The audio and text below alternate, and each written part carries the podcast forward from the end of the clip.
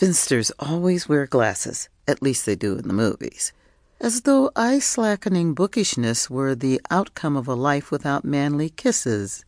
I myself am a spinster, living out my days as Misselhurst's town librarian in pilled wool and bunion provoking shoes.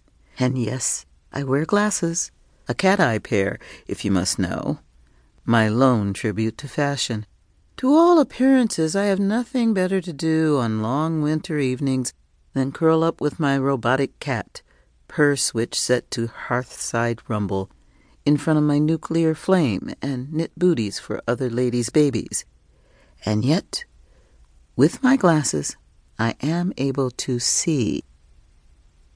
Paradoxically, at the moment, my observational faculties were being recruited. Dr. Cornelius's examination room was a blur of steel and creamy green.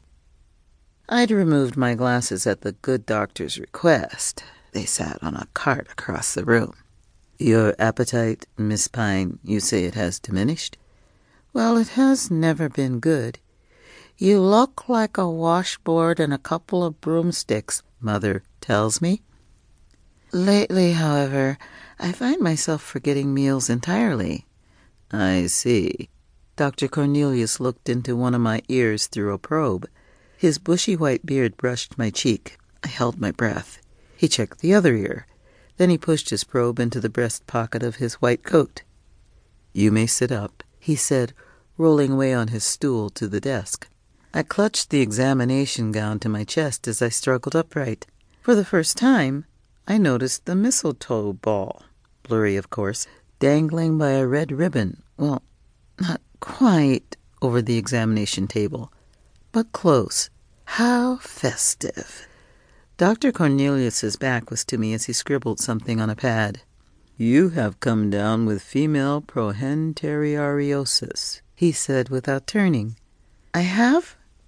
What what is that? The Victorians termed it hysteria. Dr. Cornelius chuckled. But of course they were mistaken about many things.